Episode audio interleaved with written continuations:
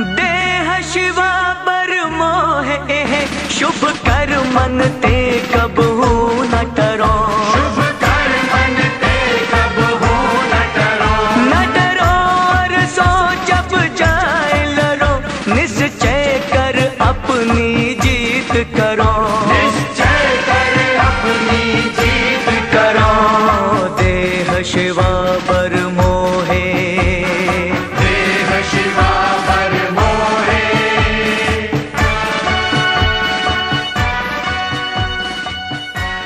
celebrating Vijay Divas, celebrating Golden Jubilee of Bangladesh Liberation. We present the final episode of Heroic Tales of Bangladesh Mukti Sangram, Birth of a Nation. Episode 9 Surrender at Dhaka. Concept Retired Major General Nitin Gadkari. Writer retired major general Nitin Gadkari special guest lieutenant general Shammi Mehta and wing commander Krishnamurthy voices Sagar Naik Sheetal Joshi and retired major general Nitin Gadkari music Amit Patil recording assistance Abhijeet Dadvi Studio and publishing Jhankar Studios, Pune. Now let's listen to the final and ninth episode Surrender at Dhaka. The Pakistani Eastern Command agrees to surrender all Pakistani armed forces in Bangladesh to Lieutenant General Jagjit Singh Arora, General Officer Commanding in Chief of the Indian and Bangladesh forces in Eastern Theatre. The surrender includes all Pakistani land, air, and naval forces, as also all paramilitary forces and civil armed forces. The forces will lay down their arms and surrender at the places where they are currently located to the nearest regular troops under the command of Lieutenant General Jagjit Singh Arora. The just mentioned text is the first paragraph from the instrument of surrender signed by General Niazi in the presence of Lieutenant General Jagjit Singh Arora on 16th December 1971. Thus, 30,000 Pakistani soldiers surrendered to 3,000 Indian soldiers on 16 December 1971. A story that is still untold in public discourse in India. Imagine the might of the Indian Army, where one soldier proved to be equal to 10 Pakistani soldiers. Such is the power of the story of Indian victory in the 1971 war, which shaped the destiny of three nations. It reduced Pakistan into a single entity, made India the champion of humanitarian intervention, and last but not the least, gave birth to a new nation, Bangladesh. The thrust from the northern axis, led by 101 Communication Zone, and the east and southeast by 4 Corps, finally bore fruit. General Niazi decided to surrender, but not before enough drama had ensued in Rawalpindi and Eastern Command headquarters at Calcutta. By 9th December, the stress of war had begun to tell on the military and civil leadership in East Pakistan. In a ploy to further demoralize the Pakistanis, General Sam Manekshaw was publicly announcing the offer to surrender to the Pakistani forces in East Pakistan and dropping leaflets from the air to that effect. General Niazi was aware of the deteriorating situation, as was Dr. A. M. Malik, the governor of East Pakistan. All promises by the power to be in Rawalpindi of Chinese help coming to the doorsteps, the 7th Fleet intervening and removing the blockade in the Bay of Bengal had vanished in thin air. Exasperated on the night of the 13th 14th December 71, General Niazi sent this message to Chief of the Pakistani Army General Hamid. जनाब याया खान साहब से दरख्वास्त कीजिए कि जल्द से जल्द जंगबंदी का ऐलान मुकम्मल किया जाए हम ज़्यादा देर तक टिक नहीं सकते हैं। मामला यहाँ पर कुछ नहीं रहा। जो कहते हैं, खुदा के वास्ते मान लो, नहीं तो कल शाम तक यहाँ कत्लेआम हो जाएगा। In reply general Yahya Khan the chief martial law administrator of Pakistan sent this message back to general Niazi Niazi साहब, आप अब ऐसे मसले पर पहुँच गए हैं, जहाँ से जंग आगे जारी रखना इंसानी काबिलियत के बाहर है और ना ही वो किसी फ़ायदेमंद मुकाम पर पहुँच सकती है। ये और इंसानी ज़िंदगी तबाह करेगी। ऐसे हालात में आप वो कदम उठाए जिससे कि जंग और आगे ना बढ़ने पाए। On fourteen December the governor arrange a meeting to discuss the future course of action and the possibility to accept a surrender The meeting was being held in the old government house. The Indian Air Force, under the orders of Eastern Command headquarters in Calcutta, bombed the very building where the meeting was being held.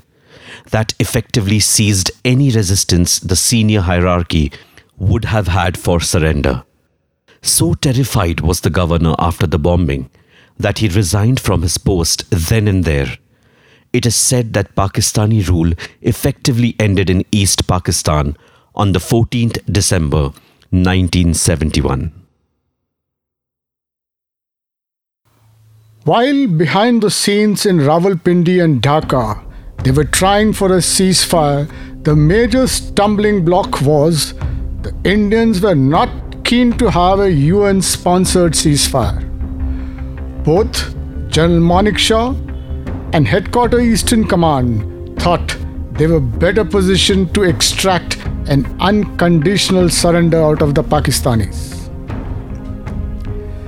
Let us return to action which we left in Tangail after the successful paradrop of 2 para. On the road to Tangail, Mirpur, Dhaka, 2 para led the advance to Dhaka via Mirpur, a Dhaka suburb which housed a vital bridge on the Buri Ganga River. 2 para encountered fierce resistance at Mirpur from the Pakistani forces.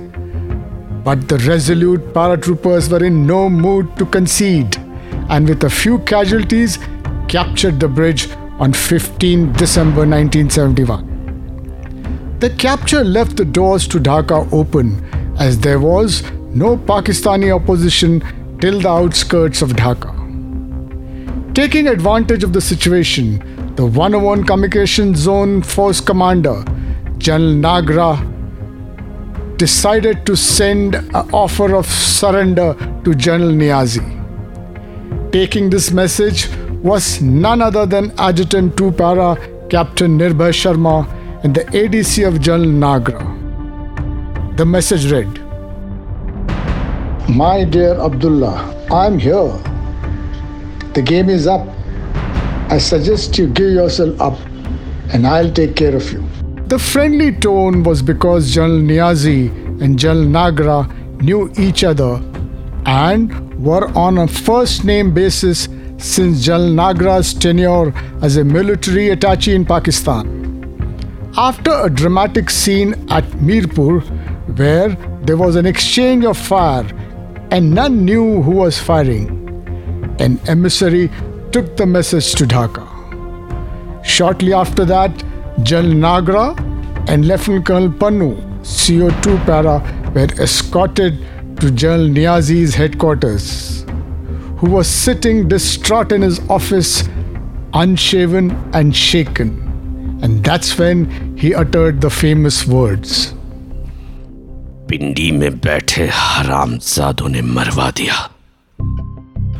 On 16 December 1971, around 10 am, 2 Para was the first battalion to enter Dhaka.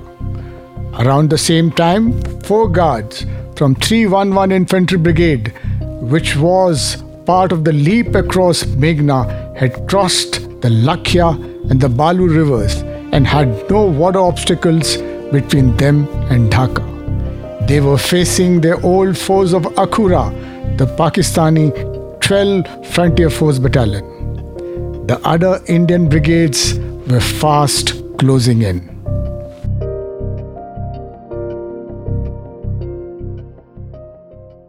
The chief architect of the actual surrender was Major General Jacob, the chief of staff of Eastern Command.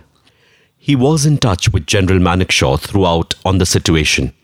He reported the Pakistani communication which Niazi had initiated for the US consulate asking them to negotiate a surrender on 14th December 1971. Manekshaw had publicly announced an offer of surrender but responded explicitly to this news by sending a message. General Niazi, you have indicated your desire to stop fighting, so I offer you a surrender. You must surrender by 0900 hours on 16 December and ask all Pakistani army units to cease fire and stop fighting and surrender to my advancing forces. If you fail to do so after 0900 hours on 16 December, I will be compelled to launch the full fury of the Indian Army's offensive. This message was broadcast on All India Radio, Calcutta, every half hour. The news was received and acknowledged by General Niazi. He invited General Jacob, the Chief of Staff Eastern Command, General Manekshaw's emissary, to negotiate a surrender and have lunch with him in Dhaka. In a daring act, General Jacob flew to Dhaka via Jessore. At Jessore, he was escorted by a Pakistani helicopter up to Dhaka. He landed in Dhaka with his Colonel Intelligence, Colonel Khara, and Air Force Commander for Advanced Tactical Headquarters, Air Commodore Purushottam. Amidst heavy tension and a fleet of Pakistani Sabre jets, he was received by the Pakistani Chief of Staff of the Eastern Command, Brigadier Bakar Siddiqui. The meeting between General Jacob and General Niazi is now well documented and has achieved legendary status. General Jacob had carried an instrument of surrender, a document which was quite different from the one submitted by the Pakistanis to the Americans.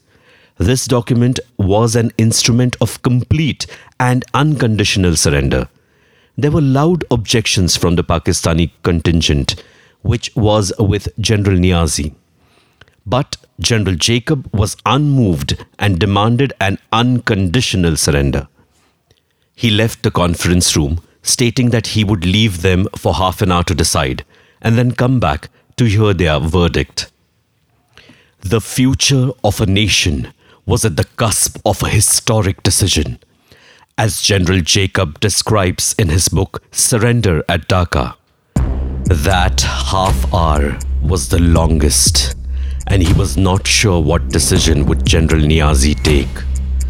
A refusal to accept the terms would have meant a long drawn fight for Dhaka, which would mean losing many more human lives. He knew Niazi had 30,000 troops inside Dhaka, and India had only 3,000 outside. Also breeding down was the prospect of a UN driven ceasefire, which would have put at risk the birth of a new nation, Bangladesh. When he returned to the office of General Niazi, there was pin drop silence. There were tears in the eyes of General Niazi. General Jacob asked twice if the conditions of surrender were acceptable, and both times he got no reply. He then picked up the surrender document and announced, Your silence indicates your acceptance. And thus, the famous Jacob squeeze tactics came into force. The surrender ceremony was organized at the historic racecourse in Dhaka. It was the first public surrender of its kind. Jacob got Niazi to accept all his conditions. Meanwhile, Lieutenant General Arora, the army commander, based on an earlier message and acceptable timetable, had flown down to Agartala from Calcutta. It was in a bid to carry his commanders for the surrender ceremony. He brought along with him General Sagat Singh, GOC 4 Corps, Air Marshal Dewan, Air Officer Commanding Eastern Air Command Admiral Krishnan, Flag Officer Commanding Eastern Naval Command Group Captain Khondekar, Chief of Staff Mukti Bahini and Ashok Ray of the Indian External Affairs Ministry and several press representatives flew in 10 helicopters, 5 Mi-4s and 5 Alouettes from Agartala to Dhaka. The said flight is described by Wing Commander Krishnamurti, the hero of our last episode, Leap Across Meghna the entire 110 helicopter unit, whoever possible, whoever. Luckily for me, I was in the cockpit, so it was all right. But we didn't carry any big VIPs. Please remember, between the Chetak helicopter and the Mi-4 helicopter, the VIPs preferred Chetak helicopter because it has got seat covers, because it has got heads, head, uh, headsets, because it has got visibility outside. In this helicopter, it is like sitting in a barrel. It is like sitting in a kind of a cattle shed. So no one wants to go. It is said that is why they said you take the troops. So we went. We had the whole lot of journalists who had arrived at Agartala. We had foreign journalists, we had Indian journalists of Bengali, Hindi, English, name the languages. They said, Sir, can we come? He said, You come. Coming back, we are not assuring you. Going, we assure you. If we can come back to the helicopter in time, we will bring you back. Otherwise, you spend the night in or nights in Dhaka. So please understand this is how the entire squadron landed up at Dhaka. The entourage were received at the airport by General Jacob and General Niazi. Then they moved to the racecourse. General Arora was given a guard of honor by two contingents one Indian and one Pakistani. The Indian contingent was led by Lieutenant Colonel Pannu of two paras, and the other contingent was made up of troops available to the Pakistani commanded by General Niazi's ADC. The formal surrender took place thereafter when the two army commanders signed the instrument of surrender, and then General Niazi removed his lanyard and handed over his personal weapon to General Arora. Thus, the historic surrender at Dhaka was completed amidst jubilation in the Bangla population, which had thronged the racecourse at Dhaka. There were slogans which were reverberating in the air.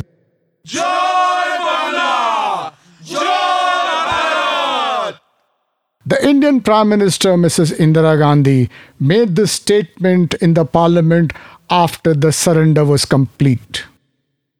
Dhaka is now the free capital of a free country. The instrument of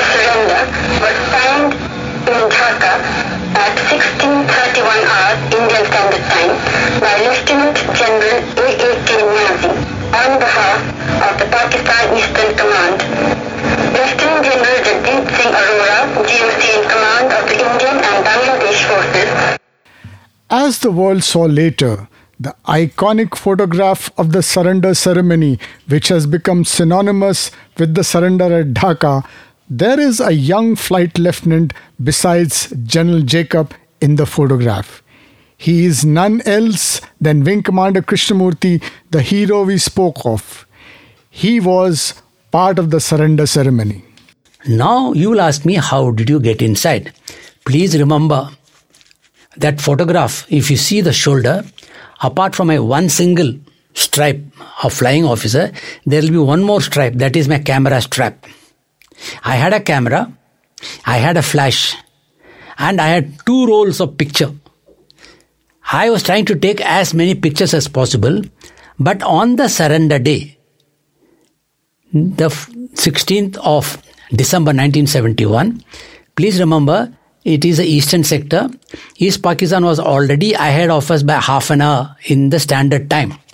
Plus, it was winter. The sun was setting. And when my flash didn't cooperate with me, I stopped the picture, stopped taking picture from the front. I said, let me go and see what is in those document they are going to sign. That is how I went behind the table. The surrender was not without trouble. Mukti Bahini, under their fearsome leader Tiger Siddiqui, wanted to avenge the atrocities and kill General Niazi even before the surrender.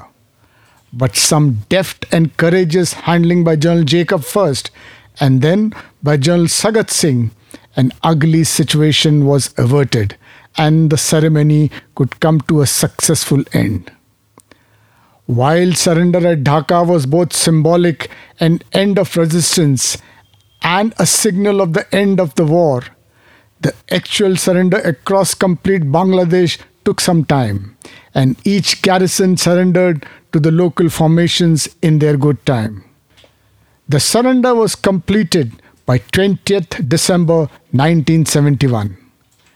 The Indian Army's biggest challenge at that time was to save the Pakistani forces from the revenge and retribution desires of the Mukti Bahini and the Bangla population. The Indian Army was exemplary in its handling of this situation. What makes surrender at Dhaka such a fascinating and legendary tale? There were many firsts. It was the most significant victory ever for a single force, an armed force of a single nation. India achieved what no country in the annals of modern warfare had achieved a complete victory with surrendered prisoners totaling almost 93,000. Each of them was treated as per the Geneva Convention. Successful repatriation of each one of them back to their own country once the Shimla Accord was signed. Fighting a just war for a humanitarian cause, liberating a race and handing over a new nation to its people. Exemplary behavior of a non occupational force and resolve of a nation to keep its promises. The above has very aptly been summarized by Lieutenant General Shami Mehta in his interaction with us. My last question to you is the victory in Bangladesh was the finest hour for the Indian Armed Forces. Uh, would you like to give a message to our listeners on the occasion of Vijay Diwas, which is coming on, on the coming 16th of December? Is there a message from a war veteran to the younger generation today? Yeah, I think it's an appropriate time uh, to try and give a message. You know, every message doesn't get um, transmitted. I would say when you look at uh, the war and, or the liberation or the humanitarian intervention in 1971, the whole of India operated like a team.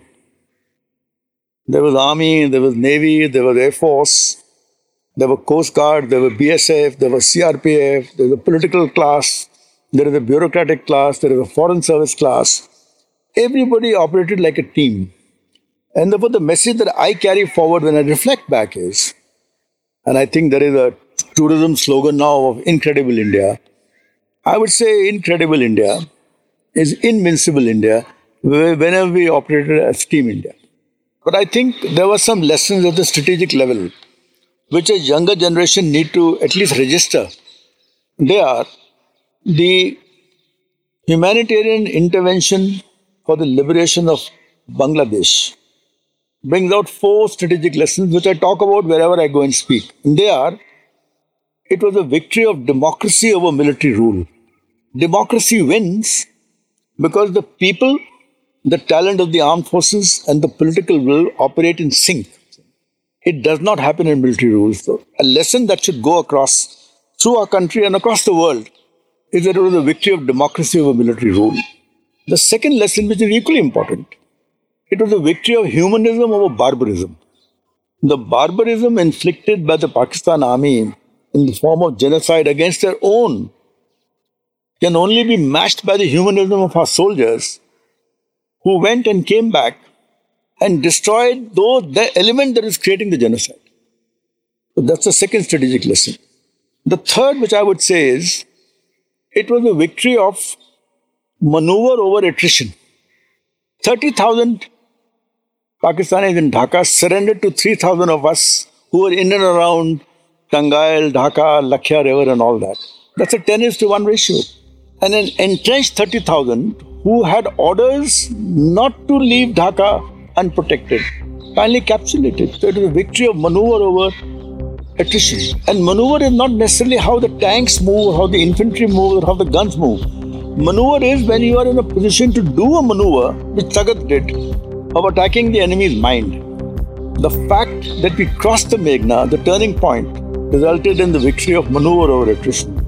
And last but not the least is, it was a victory of liberation over occupation.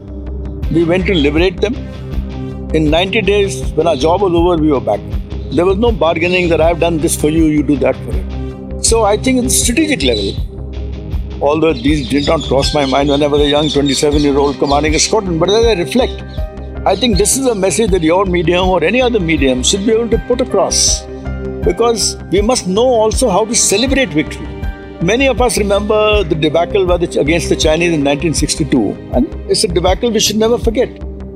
But it is a victory of 71 which we must exploit in relation to what we could do at a time when the whole world was not willing to listen to what was happening in Bangladesh. I would, through your medium, I think it will probably be the, uh, the best message to put across. Thank you, sir. It was such a pleasure having you on our uh, little podcast here. We thank, you. you. Equally my pleasure. Thank you from Zencast Studio. Thank you. Thank you, sir. With this, we come to the end of the most historical war that the Indian armed forces ever fought. Not for their own country, but for a foreign country. A war that was thrust upon them. The bravery of our soldiers and the solid support lent to them by the entire nation stands as a testimony of times that seem hard to find today. One cannot but pay tribute to the political leadership of the country under Mrs. Indira Gandhi, who was resolute in her political aims and spelt it out clearly to the military leadership, which allowed them to fight a successful war. It was a tribute to her leadership, which encouraged the leader of the opposition of that time, Sri Atal Bihari Vajpayee, to name her Durga, the powerful Indian goddess. The 1971 war was a glorious chapter in the annals of our military and political history. It is essential that we discover what greatness we have achieved and what costs were paid to achieve it Why we could achieve it is aptly stated by Lieutenant General Shami Mehta. I would say incredible India is invincible India whenever we operated as Team India. देह शिवा पर मोहे शुभ कर मन ते कब